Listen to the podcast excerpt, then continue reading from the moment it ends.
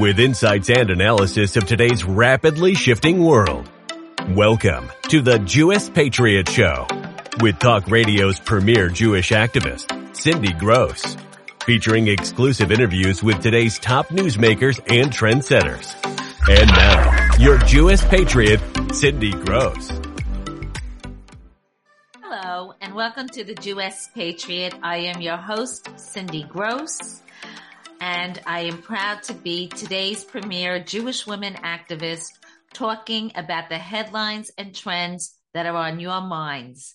And I'm very proud to be on the Conservative Television of America Network, the Black and White Network, Real Talk Radio Network, and you can stream and download me on every major outlet internationally anytime. Plus, you can read my articles on Reactionary Times, Arutz Sheva, Israel National News, The Times of Israel, and many other outlets. I really want to thank you so much for the great response I've been getting about the show and how it's growing each week.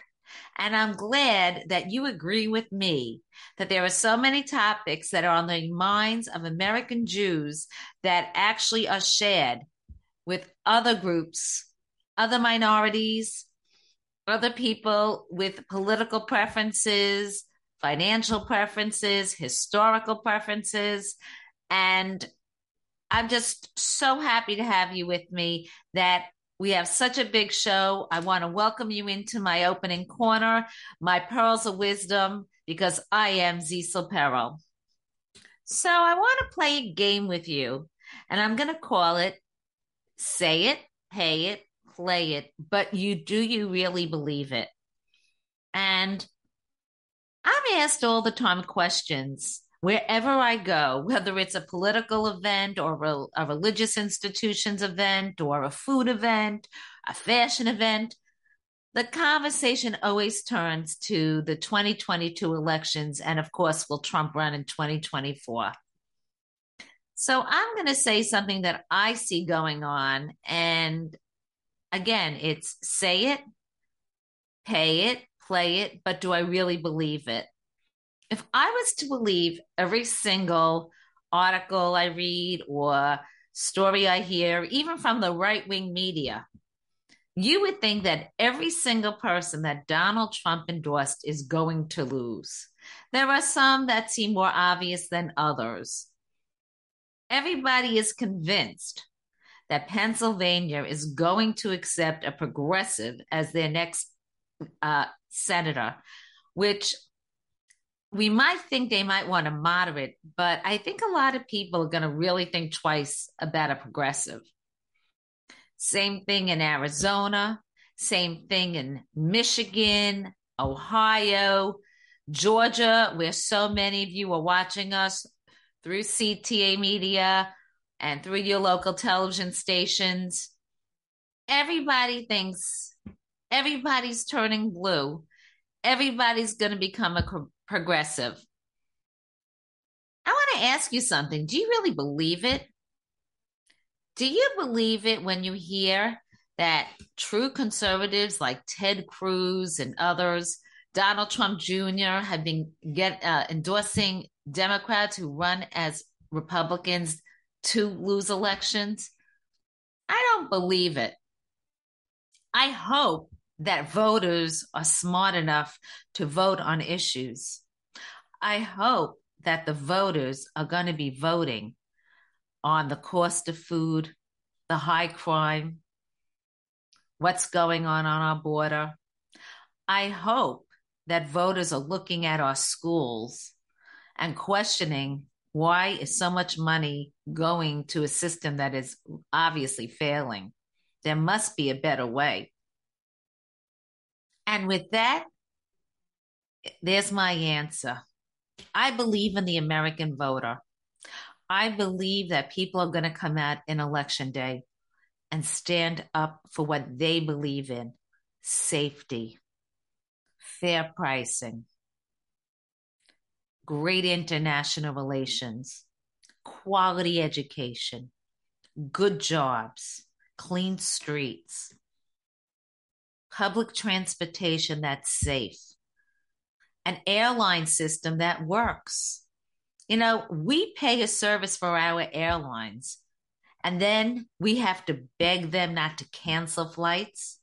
We have to beg them to actually take care of us when there are time delays. Something's not kosher here. And you don't have to be Jewish to understand the kosherness of this question. So I'm asking you do you believe every endorsement? Are you voting by an endorsement or are you voting by what is going on in the your own four corners of your house, your streets, your supermarkets, your drugstores, your churches and synagogues, your schools? Are you voting on where you live? And that means you're going to be watching local, state, and national elections. And I think when push comes to shove, yes, there are less than 100 days, but it only takes one day to change your mind, one hour, one conversation. I'll tell you what needs to be discussed by both parties that no one is talking about. And that is election reform. The high cost of primaries, all these endorsements, these constant emails that we're all sick and tired of, and text messages. There's got to be a more efficient way to get the message out on who to vote for. Join me in the fight to listen and to play along with pay it, say it, play it, but don't believe it. Believe in making America great again. And that's not a racist MAGA movement. That's a common sense movement for young and old, left and right, who want to get along and have America the greatest country in the world. We have a huge show tonight, so sit back, stay tuned, and join us with our first guest after the first commercial. Thank you. Hello, this is Dan Perkins, your host for Black and White, and I'm also an investment advisor with over 50 years of experience in investing. Inflation is at a near 50 year high and perhaps going higher. The capital markets for the first six months of 2022 was the worst performing in almost 50 years. Two generations and perhaps more have never experienced this level of inflation. You may have had some significant declines in your portfolio of investments in the first six months and are asking, what does the future hold? And by the way, what should I be doing now? I have grave concerns that we have not seen the peak in inflation. And because it may be around for some time, I want to introduce you to the Black and White Gold Ownership Program, run by Ira and his team at Advisor Metals. So go to blacksandwhites.us and click on the gold bar to take you directly to Ira to work with him to see if gold is right for you and your portfolio in protecting your investments. This is Dan Perkins. Thanks for listening. Nike is constantly political. Why? Cover. Congressional reports suspect Nike used forced labor in China. Religious minorities were ripped from their families, sterilized, sold to factories. Nike made shoes in those same areas. Congress tried to ban Nike's labor practices. Nike fought back with highly paid lobbyists. Rather than hiring Americans, Nike chose China. John Donahoe, Nike. Stop exploiting foreign labor. Serve your customers, not woke politicians. Welcome back. Our next guest, of course, you're going to recognize the name because of his very famous father. But Robert Bork Jr. really has established his own uh, own uh, name for all the work he has done in regard to antitrust. And every single day, there is another issue where antitrust is being brought up and how people want to have their rights. And thank you so much for joining us on the Jewess Patriot. I should say that you are the head of the Bork Communications Group, and you are also involved with the Antitrust Education Project. And you're going to tell us all about that and all the other projects you're involved in. But really, we really need to know what is going on in our government and how we, as individuals, as constitutionalists, have to stand up for America because we are really fighting a war that we might not be able to win. Well, I'm grateful for to be with your audience and with you today. I, um, you're right. I, I, this is a huge, huge threat to our to our uh, economy, to capitalism as a whole. And uh, what, what I'm talking about is the assault on uh, antitrust law, the regime we've been living under for the last 43 years, called the Consumer Welfare Standard. Uh, the Consumer Welfare Standard is a is the product, uh, first and foremost, of my father's work in antitrust going back to the 60s, and with the publication of his book, The Antitrust Paradox, in 1978, he laid out a uh, complaint against how antitrust law was applied and a, and a way forward. And that way forward was to put the consumer at the center of antitrust, which he said was always the purpose of antitrust law. But it had been uh, sort of twisted by the left, particularly uh, judges on the Supreme Court like uh, uh, Justice um, William O. Douglas and Justice Louis Brandeis uh, who saw it as uh, a way to punish bigness and to protect inefficient competitors from having to deal with a free market. So he put forward these ideas, and he taught himself, oddly enough, he taught himself calculus to to do that, to, to, so he could do the math and he could do the economics and put this all forward in his book. and the Supreme Court adopted it a year later, uh, in a case called Reiter v. Sonotone, they cited his book. They cited uh, his work, uh, and it has been uh, reinforced over the years in, in, in the courts, uh, and uh, it has been, I think, part of the driving force for growth and job creation and innovation over, the last 43 years. But it's under threat. And exact, and every single, it's not just you know the antitrust laws with what we're purchasing as consumers it's everything what we say if we want to stand up for our kids in education mass man it's everything it's all really tied together of this government wanting to control every aspect of our lives well i agree with you that it's part uh, the, the, the, what's going on now in antitrust is that the left is, wants to use it as a weapon as a cudgel uh, to uh, enforce uh, more regulation, more woke regulation on business and to turn the uh, boardrooms and the uh, C suites of American corporations, not just the big ones, but the smaller ones too, into vehicles for enforcing woke standards. And um, that's a problem. But it, you know, I, I, you were you mentioned speech, and we can talk about that. Uh, particularly in the big tech companies, I know we as conservatives have a big complaint, and, and I know that you do particularly, yes. um, against uh, what's being done there with uh, censoring conservatives and conservative speech. But I, I argue that the that the solution to that is other forms of uh, you know legislation, other leg- other laws, other fixing existing laws like Section 230, and not weaponizing antitrust for that purpose.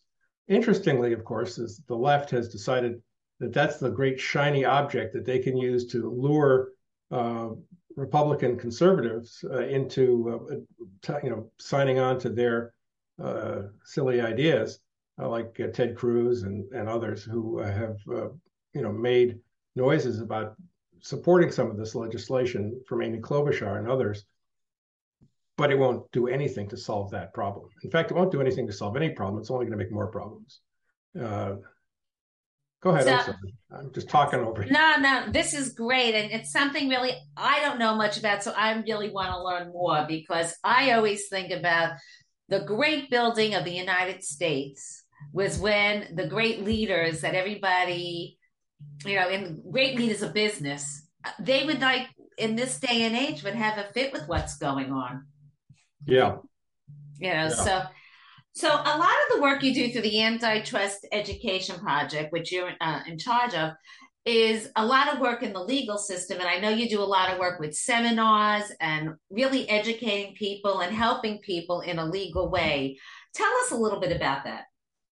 Well, let me, if I could just back up. So, uh, how we got here, how I got to this because I am not a lawyer. Uh, I got an education around the dinner table, which might amount to something of a a, of a legal degree, uh, but uh, but I, am not a lawyer. Uh, I was a journalist first and foremost uh, until I got sick of that uh, because it had gone so far off the off the rails. Uh, journalism has, and in, in 1987, after my father's confirmation loss, I quit journalism and went out and decided to get on the game and get on the bench and off the bench and into the game.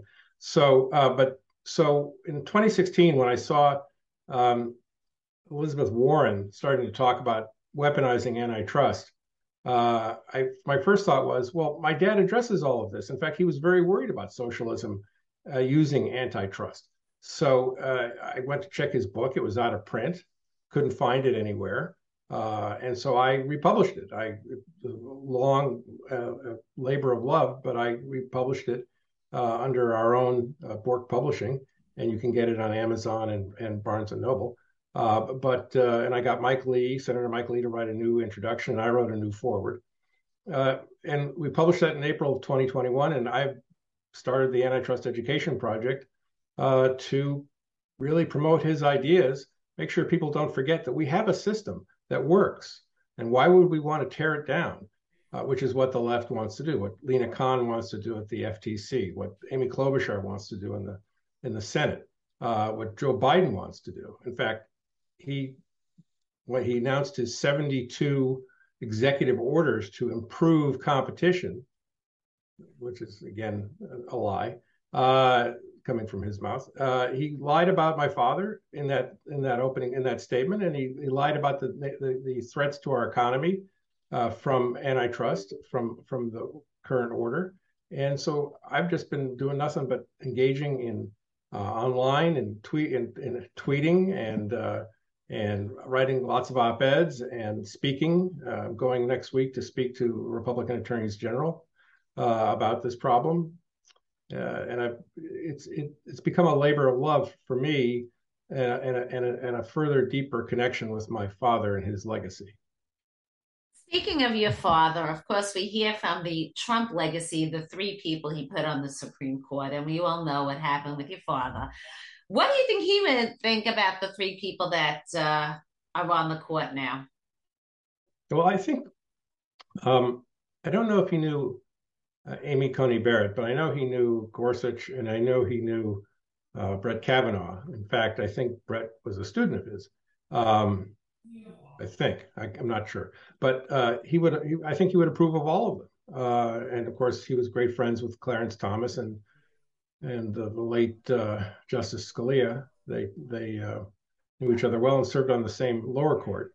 So I, I think he'd be very happy with who's on the court now and the and the shift in it in the you know and the and the adoption really finally of originalism as the as the operating system operating philosophy for judicial interpretation. What do you think that we as voters, we're going into a big election in 2022, should be looking for in candidates, especially in Congress and the House, now that we're all going to primaries and we see who's winning? What are some of the topics in relating to antitrust should we be looking at so we know we're going to be voting in the right candidates? Well, on antitrust, it's pretty simple. And I should say, um, I, I, I, I, am not, uh, I don't want to tell people how to vote. I'll tell you how I would vote. Um, I would vote for somebody who uh, who understands economics, understands uh, that the system we've had for 43 years, the consumer welfare standard, uh, has done great things for this country, has been part of the great engine of growth, innovation, prosperity, job creation that we've had in this country. And I would urge uh, any candidate to to pledge to protect it uh, from the left, which wants to uh, weaponize antitrust and turn it into, uh, you know, a way of exerting more control, not less control, uh, over over our economic lives. Um, but I would also say somebody's got to start taking, somebody's got to start looking at what's going on in terms of our national debt. Uh, you know, we, we always hear about how big the, the debt is. We don't talk much about the even bigger number, the unfunded liabilities uh, that this country has. Someday, sooner or later, all of that is going to come crashing down, and the only way to get out of it is growth. So any any vehicle that would any policy that would you know uh, uh, help the country grow economically is the only way we're going to get out of it. Well, I could tell you, uh, just on a slightly my own experience with uh, New York Fashion Week, because I'm involved with it, I could tell you because of the left policies, it has totally destroyed business with antitrust and because of safety. I mean, a lot of these issues tie into antitrust and the control of just certain people just wanting to take over the business, the high cost of things, the inability to get uh, materials. It's all kind of leaning in it. So I, I think, you know, the idea of free enterprise and, and learning about consumer uh, laws and, and your, our consumer rights is so important. What do you think? Uh, anything else you want to share with us before we close? Well, I would urge people who want to know more don't be scared off by the name antitrust. That sounds very ominous and legalese. Uh, think about it in terms of uh, competition uh, and how do we preserve a system that creates competition and creates uh, innovation. Uh, and then, if they want to know more, they can go to the uh, go to antitrusteducationproject.org or look at antitrust edu on Twitter because we talk about things other than just what we're producing there. And of course, I would urge people to uh, pick up a copy of the Antitrust Paradox. Don't you don't have to read it all the way through. It's actually very readable. But if you just want to read the introduction by by uh, by uh, Mike Lee and, and the foreword by me, and read the, actually the last bit, which is my father's summation of, of, of everything that he wrote in 1993. We included that in the book. Uh, you'll get a really strong sense of how we got here and why we should protect it. Well, I can't thank you enough for educating us. I mean, not many of us talk about this enough, and yet it's mm. staring us right in our face to fight it every single day because the antitrust of the consumer is kind of tied to everything else we're doing. And we see it, we see how it also ties into the falling apart of our judicial system as we are speaking. Yes. Thank so, you. Thank you so much, Robert Bork, for joining the Jewess Patriot. My pleasure. American Airlines rated the worst, losing the most bags, shrinking legroom during COVID. American requires passengers to show ID to fly, but attacks Texas's popular voter ID law. Why is CEO Doug Parker trying to appease the radical left? To distract from billions in taxpayer bailouts, from his $10 million payday, from Americans' record layoffs. Doug Parker, American Airlines. Serve your customers, not woke politicians.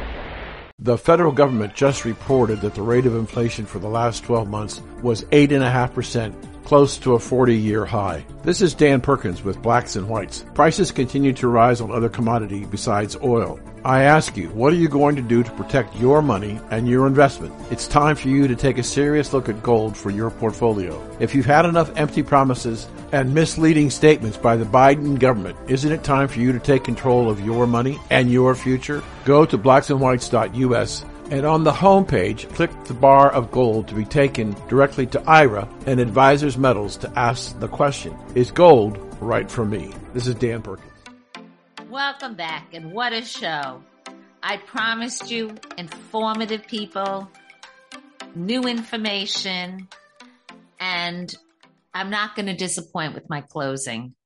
So join me in my closing pearls of wisdom because I am Zisel Perel, sweet pearl. I want to focus in on a new GOP and the agenda of working with American Jews. There are questions I've been getting for years that it doesn't matter whether someone is Jewish or not Jewish, young or old, in a blue state or a red state. People want to know why so many Jews still are voting Democratic. And yes, they still vote in large blocks for the Democrats. But I'm very happy to tell you that, like everybody else, in the Asian community, in the Black community, in the gay community, of course, the Hispanic community, the American Jewish community is also increasing their votes and their power in the Republican Party. I can tell you over the past couple of years, whether or not it's local elections, whether or not it's statewide election or national for Congress, Senate, uh, or even people thinking about 2024 who are Jewish to run for the White House. There are more Jewish candidates. Ashkenazic, Sephardic, religious, non religious. Israelis. We have a record number of Israeli Americans running for statewide offices and for state senates this year. People aren't voting because of their religion. People aren't voting because of the color of their skin in the Republican Party. People aren't voting because of Israel. Yes, Israel is important, but American Jews are voting for American issues. American Jews, many of them are located in blue states, and they see what's happening around them. American Jews are very concerned about their safety and these bail reform laws that allow criminals out over and over again to repeat crimes and hurt people. American Jews are going to come over in even bigger numbers in the next couple of years to the Republican Party. And you know what? American Jews are embracing coalitions with other groups so that we build power in numbers. So, this is my suggestion to leaders in the Republican Party, especially county leaderships, state leaderships, and anybody thinking of running for national office in 2024. We know Republican Jewish donors work very well with non Jewish candidates and with non Jewish donors to save our country. But don't take us for granted. Don't think that American Jews are just going to come over to the Republican Party and let it be the status quo so that our numbers grow in the Republican Party and we are treated the way we are in the Democratic Party now. You know, New York used to have eight Jewish congressional representatives in Washington. We might not have one now from New York. I'm talking about from New York, I'm sorry. And we are having more and more Jewish American Republicans from states in the Midwest, from the South, and from even very high Northwest. We also have more voices like me, Republican Jewish voices, who are concerned about American Jewish issues and the American Jewish issues are the same as American Christian or American moderate Muslim issues or American Asian issues. A lot of it overlaps with my opening statements. Voters are going to come out in big numbers for common sense values. They're going to come out for their children and grandchildren. They're going to come out to save their retirement savings that they've worked years for. They're going to come out to be able to travel around the world safely as an American and not be embarrassed or fear for their lives. So, the American Jews who are looking for freedom, looking for democracy, and looking to be able to pray freely, have their right to bear arms freely, to have quality school choice, and to purchase goods in a fair market are going to come over to the GOP just like everybody else. We are not voting first for Israel, although many of us are very concerned about Israel. but we are American Jews. And don't forget that. We stand with the United States of America. Make America great again. Tell me your thoughts. And please, I answer emails, text, and you can reach me through Instagram, Facebook, and LinkedIn. As you know, Twitter banned me. So please feel free to reach out and share what you think. And perhaps we could talk about your topic on one of our upcoming shows. We'll be back shortly. Had enough yet? Do facts no longer matter? Are lies to be encouraged instead of punished? This is not our inheritance. If truth no longer matters, we will not remain free for long. This is our generation's challenge to defend our founders' hope that we, the people, could self govern if we defend our right to get the facts.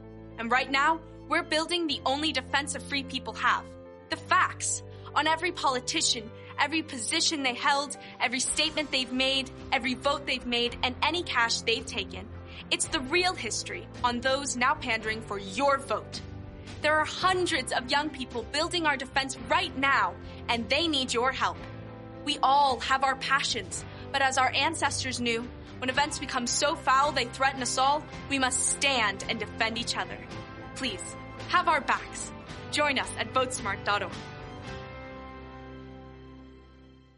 The federal government just reported that the rate of inflation for the last 12 months was 8.5%, close to a 40 year high. This is Dan Perkins with Blacks and Whites. Prices continue to rise on other commodity besides oil. I ask you, what are you going to do to protect your money and your investment? It's time for you to take a serious look at gold for your portfolio. If you've had enough empty promises and misleading statements by the Biden government, isn't it time for you to take control of your money and your future? Go to blacksandwhites.us and on the home page, click the bar of gold to be taken directly to IRA and Advisors Metals to ask the question, is gold right for me? This is Dan Perkins.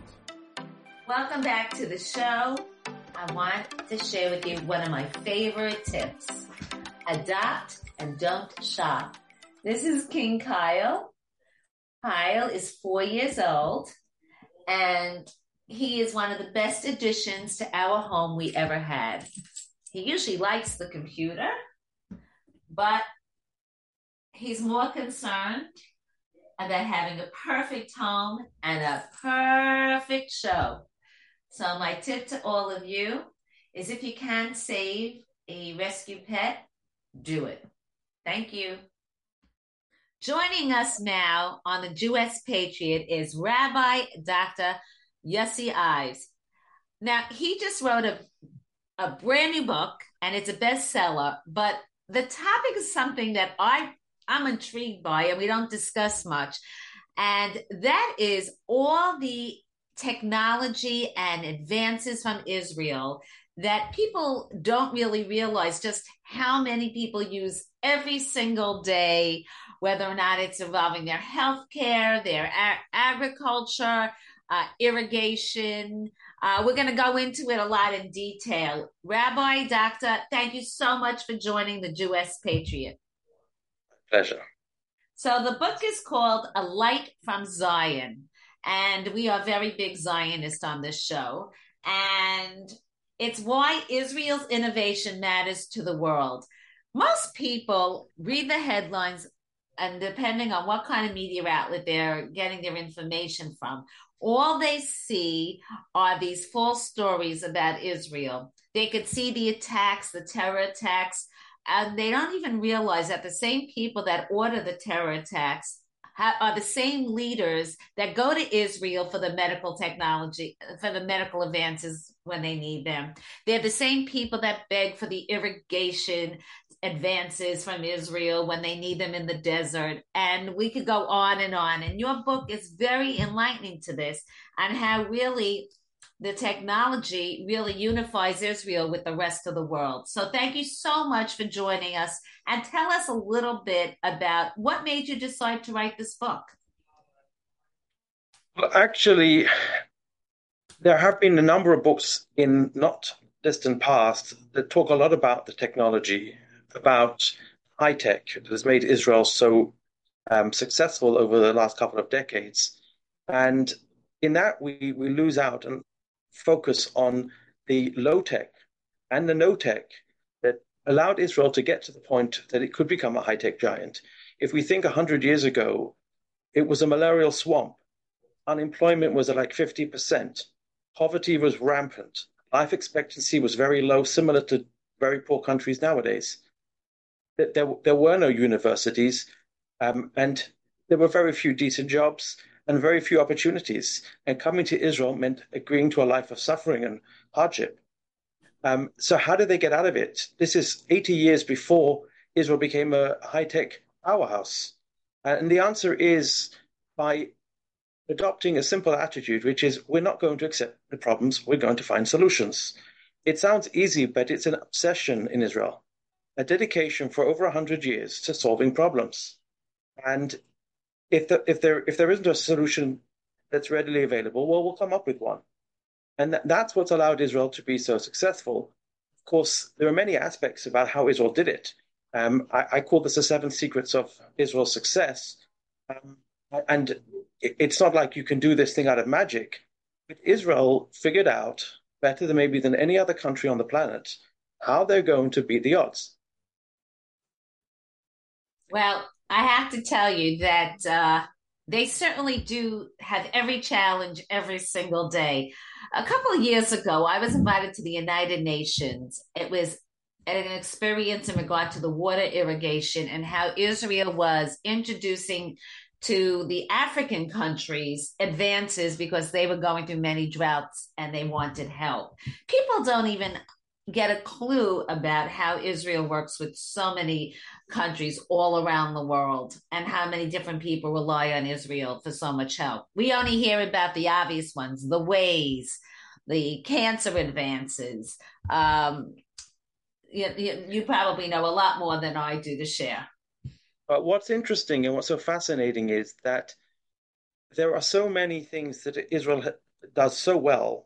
When I say so well, I mean either the best in the world or in the top five in the world. So many areas that are not making their way outside of Israel or only doing so to a very minimal degree. And most people, including pro Israel people, people who consider themselves to be avowed Zionists, would have no idea. For example, I don't think there are many people on this planet who know that Israel is the number one country for veganism in the world. Um, who would have thought a country that eats the highest per capita amount of schnitzel is also got the highest per capita veganism? And how did you, that catch on? That's an extraordinary thing that happened in recent years. Another thing, people wouldn't necessarily know that Israel is the highest per capita in altruistic uh, live kidney donations. This means that people who are giving away a kidney entirely for free to somebody they've never met before. Um, and Israel, just 15 years ago, had almost none, literally down to zero. And in 15 years, has become the world's leader in this area, number one, and not just number one, but by far number one. So much so that there are more live altruistic kidney donations in Israel per year than in China and India combined. That's a population of about 3 billion people. It staggers the mind. When Israelis get in their head that they're going to do something, they really go for it and they do it with tremendous creativity and they do things to an extraordinary degree. And I think these are things which can save the lives of literally millions of people. So, in your book, you talk about uh, natural disasters, and regardless of where it is around the world or what kind of the disaster, we always see whether it's Hatzola, which is our uh, ambulance and medical emergency system, or doctors, uh, any kind of supplies, Israel is always a leader. And I have to ask you, how did you get the information for the book? Because it's really filled with a lot of information. Oh, well, there's two questions. Um, I'll answer the second one in a moment. But just to say that what's so interesting about Israel is not that it's doing these things, it's what it's doing and how it's doing it.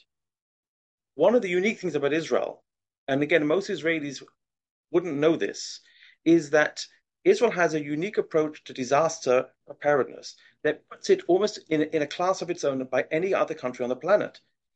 Israelis are preparing for a disaster every minute of the day. It's woven into the fabric of their society. It's done in so many ways that Israelis just take for granted that's just how things are, can't even imagine it differently. But that is why, when there are disasters, Israel's so successful. I was sat about 10 years ago, I can't remember the exact year, after uh, Katrina with the American Red Cross. And they were saying they were caught so out of um, readiness that they took days to get themselves figured out because they had all this equipment because they're a wealthy organization. No one knew where it was. No one knew how to use it. Um, no one knew um, who even knew what to do with it. It was just they were completely caught um, off guard at, a time of real crisis, and it turned out that all of their preparation was useless. Um, what's unique about Israel is that the preparation is woven in. So, for example, you mentioned Hatzalah. This is just an organization that is, is, is a disaster preparedness organization. In a time of real crisis, they step in. But that's because they're practicing this every day in small disasters. And this goes over and over again in every aspect of Israel, which again is why I'm saying we need to really recognize if we want to solve problems around the world, you would you wouldn't do do badly to show up in Israel and try to understand what they're doing. Um, that's for how I came up with it. Um, obviously, information is easy to come by nowadays, which is fantastic. But the interesting thing is, people look at my background and they look at the book and they say, "How did you even think of this stuff?" Correct. Right, because I don't have a natural background for any of this. My knowledge of agriculture is extremely limited, let's say. Um, I, I've never lived on a farm. But if you just close your eyes and just thought for a moment, okay, Israel was once a real, real one of the poorest places on earth. You remember that famous Mark Twain description of Israel when he went to see it 150 years ago? He described it as basically a complete hellscape, right? And now you look at Israel today you just have to imagine how many things you have to get right to get from that to this. And so you start looking around and say, what is it that Israel did? And it must have done a lot of things right. Um, and so I'm personally a, uh, someone who's been through higher education. I was very interested to understand what is it about Israel that's allowed its higher education to be so successful. And so it's curiosity. Maybe I am an Israeli at heart. Well, uh, for my agriculture, my it's probably very similar to yours, enjoying all the vegetables and all the natural foods on our tables, especially on our Sabbaths or holidays. And another project you have is that you founded a group called TAG. Tell our audience a little bit about that. Okay, so this is a boy from the hood, in the sense of from the ghetto, you may want to say. I grew up in an extremely parochial, insulated world where I wasn't even taught to read or write English. Um, but somehow or another, I always had this idea that we're not supposed to be ignoring the three point now eight or nine billion people that are not to be Jewish. And it began to develop in my mind. We need to figure out what we're going to be doing in relation to all of those people. And when you think about who they are, many of them are living in desperate poverty and real hardship in ways that Westerners cannot even imagine. And so I began to think what what should be our response to this situation, where we are privileged and that we're knowledgeable, we're privileged and that we live in a in, in developed and democratic, um, affluent world. And I also simultaneously began to become more curious about Israel, which I had never been to visit until I was already 20 years old, and on my own decided it was worth me finding out what the deal was with this Jewish country. And again, that's when I started to realize, look, I didn't, I was no expert, but I understood that this this was a miracle in front of my eyes, and I was curious enough to, under, to ask how they did it and what was the deal here, and I watched how this went from leaps and bounds, and I don't know why, but I put the two and two together, and I said, well, if we have a Jewish state that's got this amazing know-how, and we've got a world out there that's in such desperate need for help, isn't it like obvious that we should be trying to bring the two things together? And then I thought to myself, you know, people, as you said before, are dumping on Israel all the time. They're criticizing it, often totally unfairly. But, you know, what are we doing about it? The answer is we're arguing back. Well, that's a waste of time. We happen to have know how that could change the whole world. So my mission became to put Israel at the forefront of global good. Let's not busy argue with those people who are just interested in drawing us into an argument so that they can claim we're murderers and we say, no, we're not. How about if we go out there and we just embarrass them by doing so much good in the world that literally every time they turn on the television, there is an annoying Israeli saving a life. And so I set up TAG International Development, which is a humanitarian organization, in order to try and do my bit to actually bring this know-how to far-flung places in the world. Let's see what happens when you take Israeli solutions, you try to adapt them to really challenged um, areas in Africa and Asia, and so on. Well, I have to tell you, you could come back and talk about it anytime you want, but we're running out of time, and I want to make sure everybody knows the book is A Light from Zion uh, Why Israeli Innovation Matters. It's available through Post Hill Press, and it's available on Amazon and all major book outlets. Uh, thank you so much for joining the Jewish Patriot, and thank you for showing the world because Zionists are not all Jewish, and we have so many people that support Israel that are followers of the show and are fascinated by all this technology and innovation. And that is uh, so important to share. Thank you so much for joining the Jewish Patriot. My pleasure. Thank you for having me. Thanks for watching the Jewish Patriot Show with Talk Radio's premier Jewish activist, Cindy Grosz.